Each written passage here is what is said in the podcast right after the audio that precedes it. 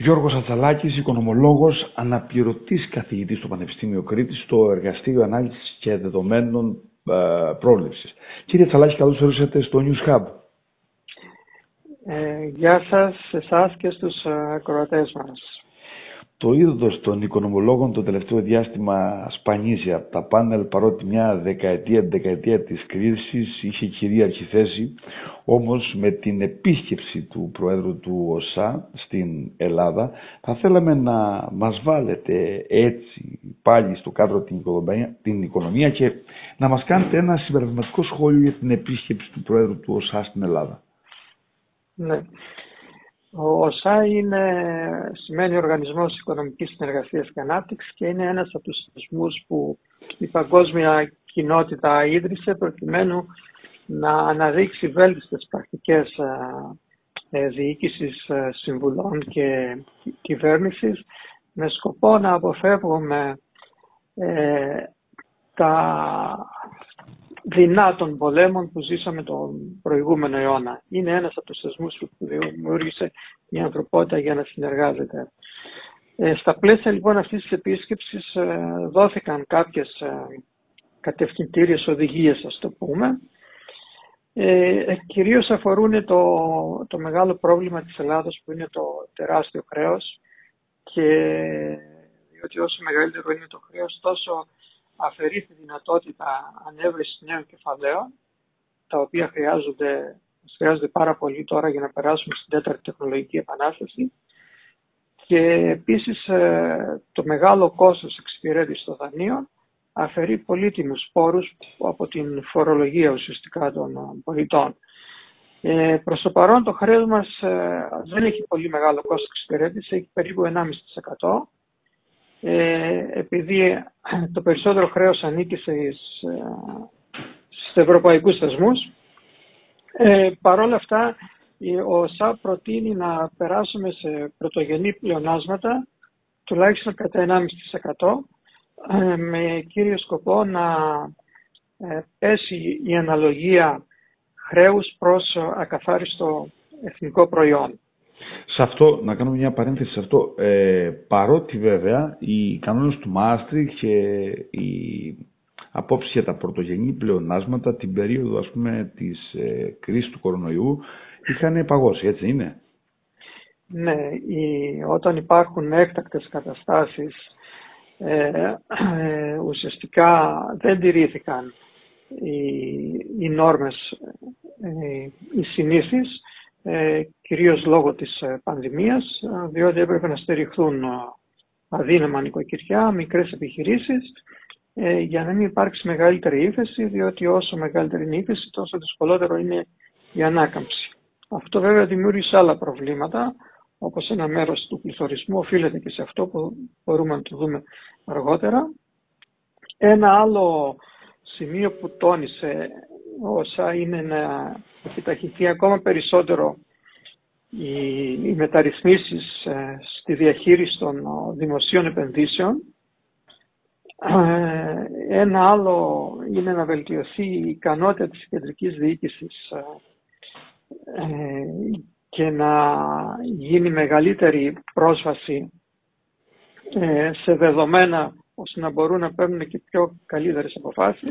Κύριε, ε, κύριε Τσαλάκη, το τελευταίο διάστημα, επειδή αναφερθήκατε στις δημόσιες επενδύσεις, το τελευταίο διάστημα, δηλαδή την τελευταία πενταετία πάντως, ε, είχαν παγώσει οι δημόσιες επενδύσεις. Δηλαδή οι υποδομές ε, είχαν σοβαρά προβλήματα. Έτσι είναι. Ε, υπήρχαν ε, το τελευταίο διάστημα έχουν έρθει αρκετές άμεσες ξένες επενδύσεις οι οποίες ουσιαστικά συνέβαλαν και στην ανάπτυξη ε, του ακαθάριστου εθνικού προϊόντος και πολύ σωστά είπατε, οι δημόσιες επενδύσεις δεν συνέβαλαν και τόσο.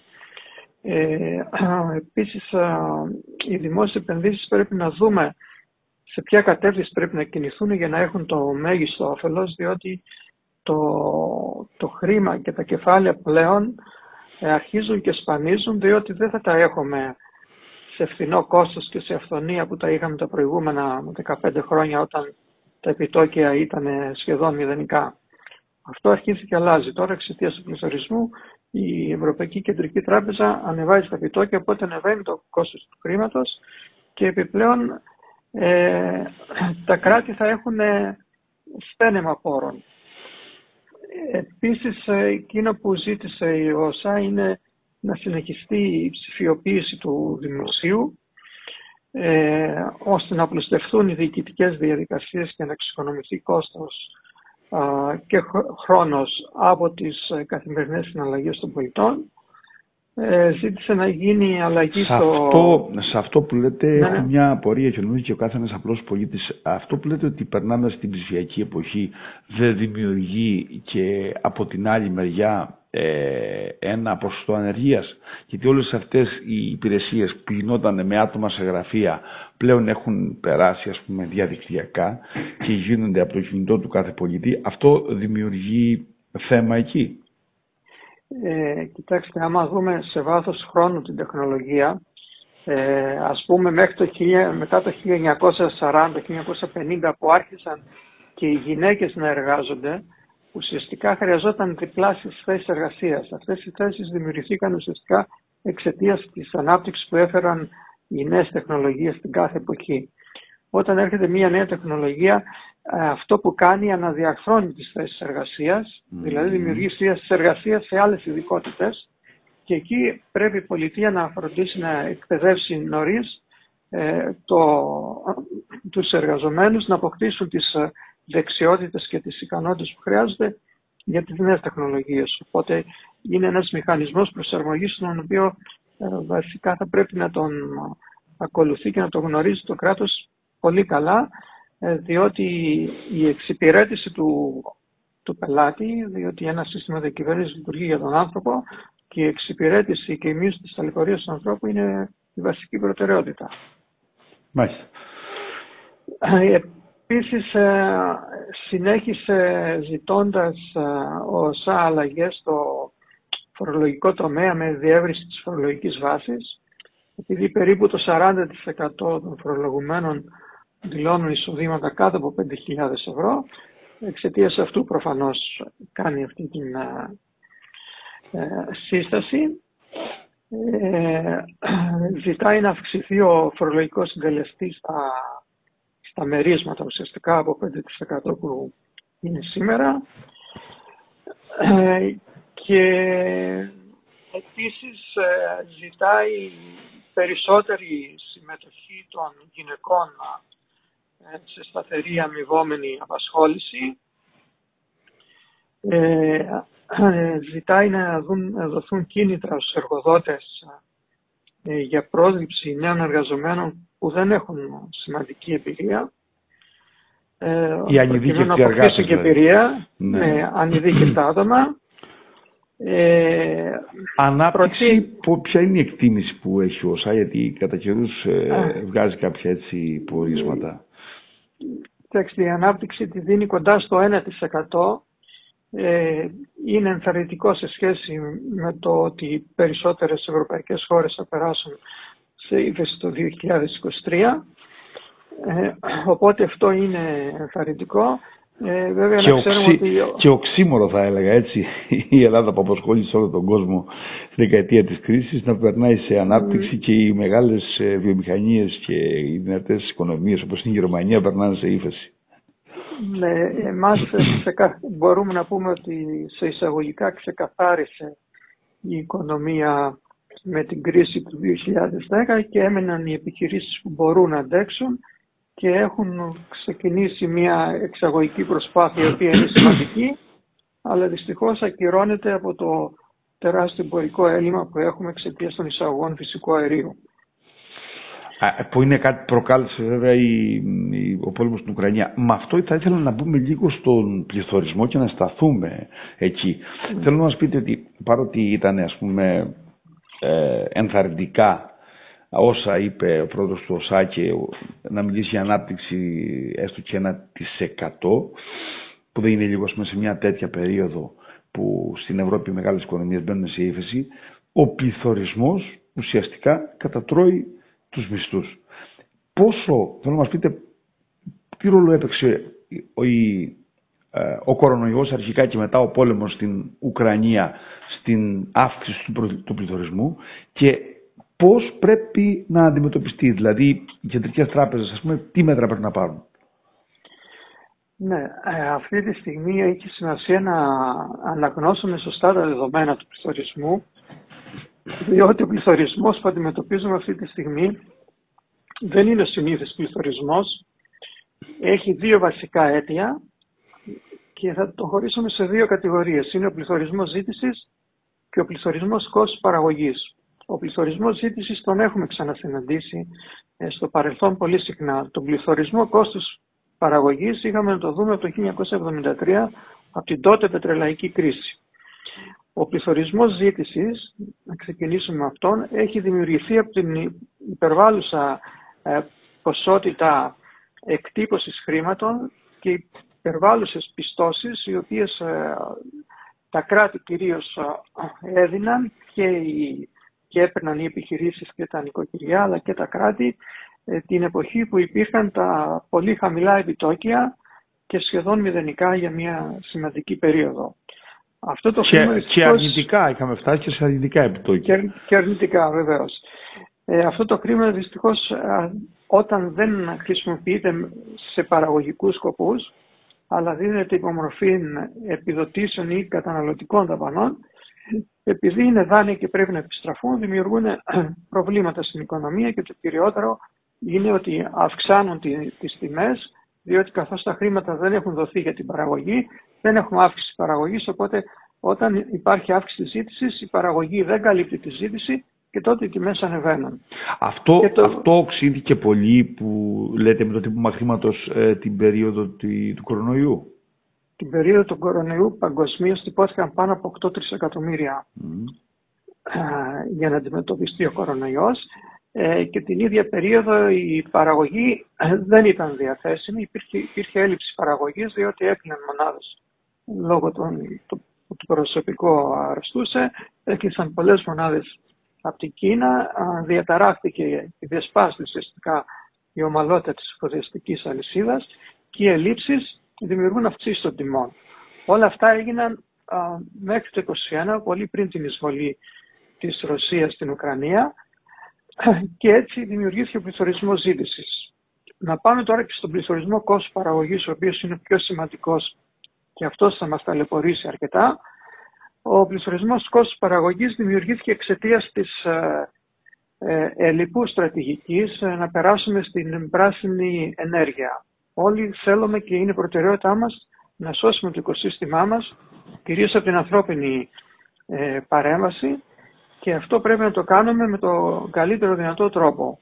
Ο τρόπος όμως που σχεδιάστηκε να πάμε στην πράσινη μετάβαση δημιούργησε μία μεταφορά της ζήτησης ενέργειας στο φυσικό αέριο, διότι αν πούμε το δικό μας παράδειγμα στην Ελλάδα, ε, εμείς το 2010 παράγαμε το 54% της ενέργειας από λιγνίτη και στις αρχές του 2022 παράγαμε το 6-7%.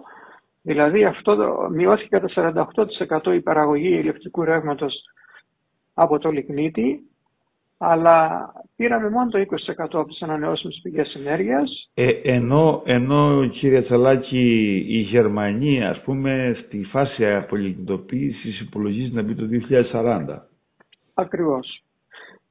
Ακριβώς. Οπότε το υπόλοιπο 28% ουσιαστικά αυξήσαμε την ζήτηση στο φυσικό αέριο. Κάτι παρόμοιο έκαναν όλες οι χώρες. Το οποίο είναι εισαγόμενο, να το πούμε γι' αυτό. Ναι, το οποίο είναι εισαγόμενο και σε τεράστιες τιμές, αλλά το πιο σημαντικό είναι ότι όταν όλες οι χώρες μαζί ε, μεταφέρουν την ζήτηση της ενέργειας σε μία πηγή του φυσικού αερίου, στην οποία επί 15 χρόνια, επειδή δεν θεωρούταν πράσινη πηγή ενέργειας, δεν γινόταν επενδύσεις να αυξηθεί η προσφορά και επιπλέον επειδή το φυσικό αέριο ελέγχεται κατά μεγάλο μέρος από το καρτέλ του ΟΠΕΚ στην Ρωσία, ε, δεν υπήρχε προσφερόμενη ποσότητα να καλύψει την τεράστια ζήτηση και οι τιμές εκτοξεύτηκαν και έφτασαν να είναι πέντε φορές μεγαλύτερες από την τιμή του πετρελαίου.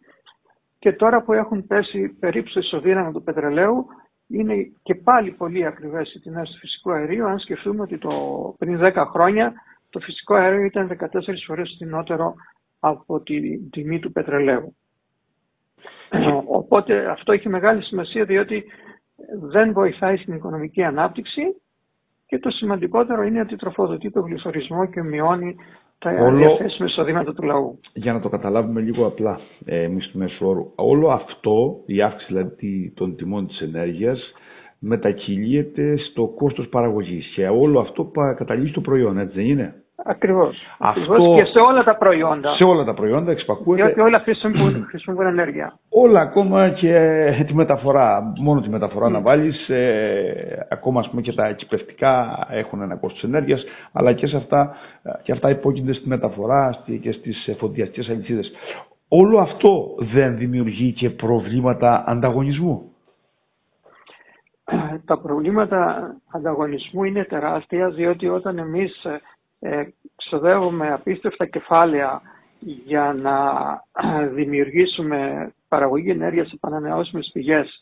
Και η Κίνα για παράδειγμα που είναι ένας μεγάλος παραγωγός ε, χρησιμοποιεί λιγνίτη άνθρακα και παράγει το 30% των, του διοξιδίου του άνθρακα παγκοσμίως, μπορεί και πουλάει πολύ φθηνά και ανταγωνίζεται την Ευρώπη και γι' αυτό η Ευρώπη χάνει από το εμπορικό της έλλειμμα με την Κίνα περίπου 240 δισεκατομμύρια το χρόνο.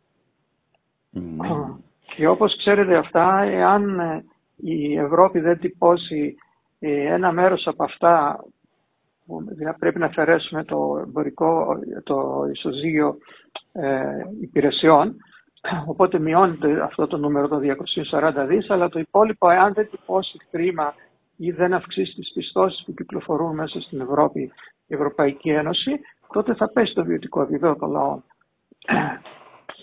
Και, αυτό ουσιαστικά συνέβαλε στην ε, αύξηση του πληθωρισμού, διότι τυπωνόταν ασύστολα χρήμα από την Ευρωπαϊκή Ένωση και δεν προέβλεπαν τα προβλήματα που εμφανιζόταν, αλλά ερχόταν και τύπωναν χρήμα και κάλυβαν τα προβλήματα. Για το εργαλείο τώρα που μιλήσατε, που είναι η αύξηση των επιτοκίων, αυτό ε, επειδή κάνει ακριβό το κόστος χρήματος, είπατε ότι υπάρχει κίνδυνος με αυτό, να πούμε, μάλλον επενδυτήκατε ότι υπάρχει κίνδυνος να μπούμε σε ύφεση. Αυτό δεν θα προκαλέσει ανεργία και από εκεί μια σειρά άλλων προβλημάτων. Ναι, να πούμε τώρα πώς αντιμετωπίζονται αυτοί οι δύο τύποι πληθωρισμού. Ο πληθωρισμός ζήτησης ε, αντιμετωπίζεται με την αύξηση των επιτοκίων από την Κεντρική Τράπεζα ε, και επηρεάζει, αυτή η αύξηση επιτοκίων επηρεάζει μόνο το πληθωρισμό ζήτησης, όχι το πληθωρισμό κόστος. Οπότε αυξάνει τα επιτόκια η τράπεζα, η Ευρωπαϊκή Κεντρική Τράπεζα με σκοπό να αποτραβήξει το χρήμα από την αγορά, να μην δίνονται νέες πιστώσεις, να είναι πολύ ακριβές και να είναι αντικίνητρο οι νέες πιστώσεις. Ε, αυτό ουσιαστικά σε δεύτερο χρόνο θα μειώσει την ε, ζήτηση για προϊόντα, οπότε θα μειωθούν οι τιμές και θα μειωθεί ο πληθωρισμός ζήτησης μόνο. Όταν όμως δημιουργούνται αυτό θα μας πηγαίνει ήδη σε ύφεση και στην ύφεση θα υπάρχει ανεργία, θα υπάρχουν αυξημένες ανάγκες από το κράτος να δαπανίσει χρήματα να υποστηρίξει αυτές τις κατηγορίες πολιτών και συν τα χρήματα που χρειάζεται να δοθούν για τις επιδοτήσεις, την πράσινη μετάβαση, για τις επιδοτήσεις των ε, λογαριασμών της ΔΑΗ κτλ. Σημαίνει το κράτος πρέπει να αυξήσει τις δαπάνες, άρα πρέπει να αυξήσει τα χρήματα που θα ρίξει στην αγορά. Άρα έχουμε δύο αντίθετες ενέργειες. Από τη μια μεριά η Ευρωπαϊκή Τράπεζα προσπαθεί να αποτραβήξει το χρήμα από την αγορά και από την άλλη οι κυβερνήσεις πρέπει να ρίχνουν χρήμα στην αγορά. Και ουσιαστικά ακυρώνουν αυτή τη διαδικασία και γι' αυτό η καταπολέμηση του πληθωρισμού θα πάρει χρόνια σε σχέση με τις προηγούμενες φορές που ήταν μόνο πληθωρισμό ζήτησης. Τώρα βλέπουμε μια σημαντική αποκλιμάκωση των τιμών επειδή η Κίνα με τα lockdown δεν ζητούσε προϊόντα διότι και κυρίως προϊόντα ενέργειας οπότε έπεσε η ζήτηση και επίσης βοήθησε ο καλός καιρός ε, με αποτέλεσμα τα ευρωπαϊκά αποθέματα φυσικού αερίου να είναι κοντά στο 80% ενώ άλλες φορές τέτοια εποχή ήταν κάτω από το 50%. Οπότε έχει μειωθεί σημαντικά η ζήτηση του φυσικού αερίου. Ε, όταν θα ξεκινήσει η Κίνα και πάλι να ανοίξει την αγορά της μετά από το κύμα του κορονοϊού, περνάει τώρα περίπου τον Απρίλιο, θα δούμε πάλι σημαντική αύξηση της ζήτησης και επίσης θα υπάρξει ζήτηση του φυσικού αέριου για να ξαναγεμίσουν τα αποθέματα. και την επόμενη χρονιά. Μάλιστα. Ε, ε, αυτό βέβαια το, το ότι η αύξηση των επιτοκίων μπορεί να προκαλέσει ύπηση είναι και λόγω της, ε, του στενέματος των επενδύσεων, έτσι δεν είναι; Βεβαίως, θα μειωθούν οι επενδύσεις, διότι οι επενδύσεις θα είναι πολύ ακριβότερες. Όσοι έχουν πάρει ήδη δάνεια, θα μειωθεί το διαθέσιμο εισόδημά τους, διότι θα πρέπει να καταβάλουν μεγαλύτερες δόσεις και πιθανόν πολλά νοικοκυριά να αθετήσουν τις υποχρεώσεις, διότι δεν θα μπορούν να τις πληρώσουν με αυξημένα επιτόκια και θα δημιουργήσει νέα κόκκινα δάνεια ε, στον τραπεζικό τομέα. Ε, κύριε Ιασκό, κύριε ε, Θαλάκη, θα ήθελα να κλείσουμε ε, με τον τουρισμό. Ο τουρισμός ήταν μια καλή χρονιά φέτος και προμηνύεται και ακόμα μια καλύτερη για το 2023. Πόσο θα βοηθήσει αυτός στην αντιμετώπιση του πληθωρισμού;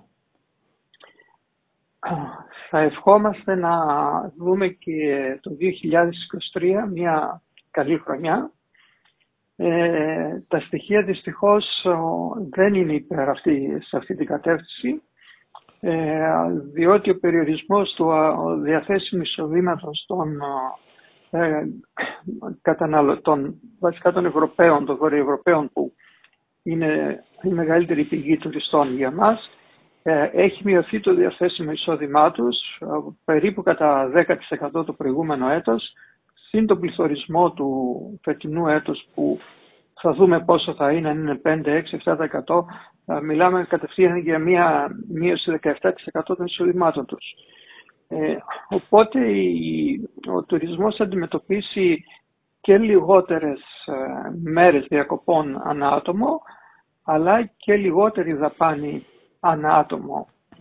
Ε, θα δούμε τις ε, πρώτες κρατήσεις ε, τα στατιστικά από τις πρώτες κρατήσεις για να μπορούμε να κάνουμε μια εκτίμηση.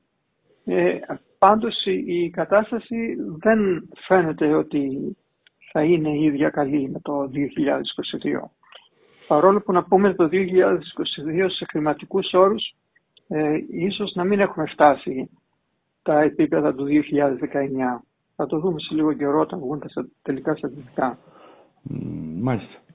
Α ελπίσουμε λοιπόν το 23 να είναι μια καλή χρονιά. Ε, κύριε Αθαλάκη, θα ήθελα να σας ευχαριστήσω θερμά για την παρουσία σας εδώ στο νησιά Και εμείς σας ευχαριστούμε πολύ. Να είστε καλά. Γεια σας.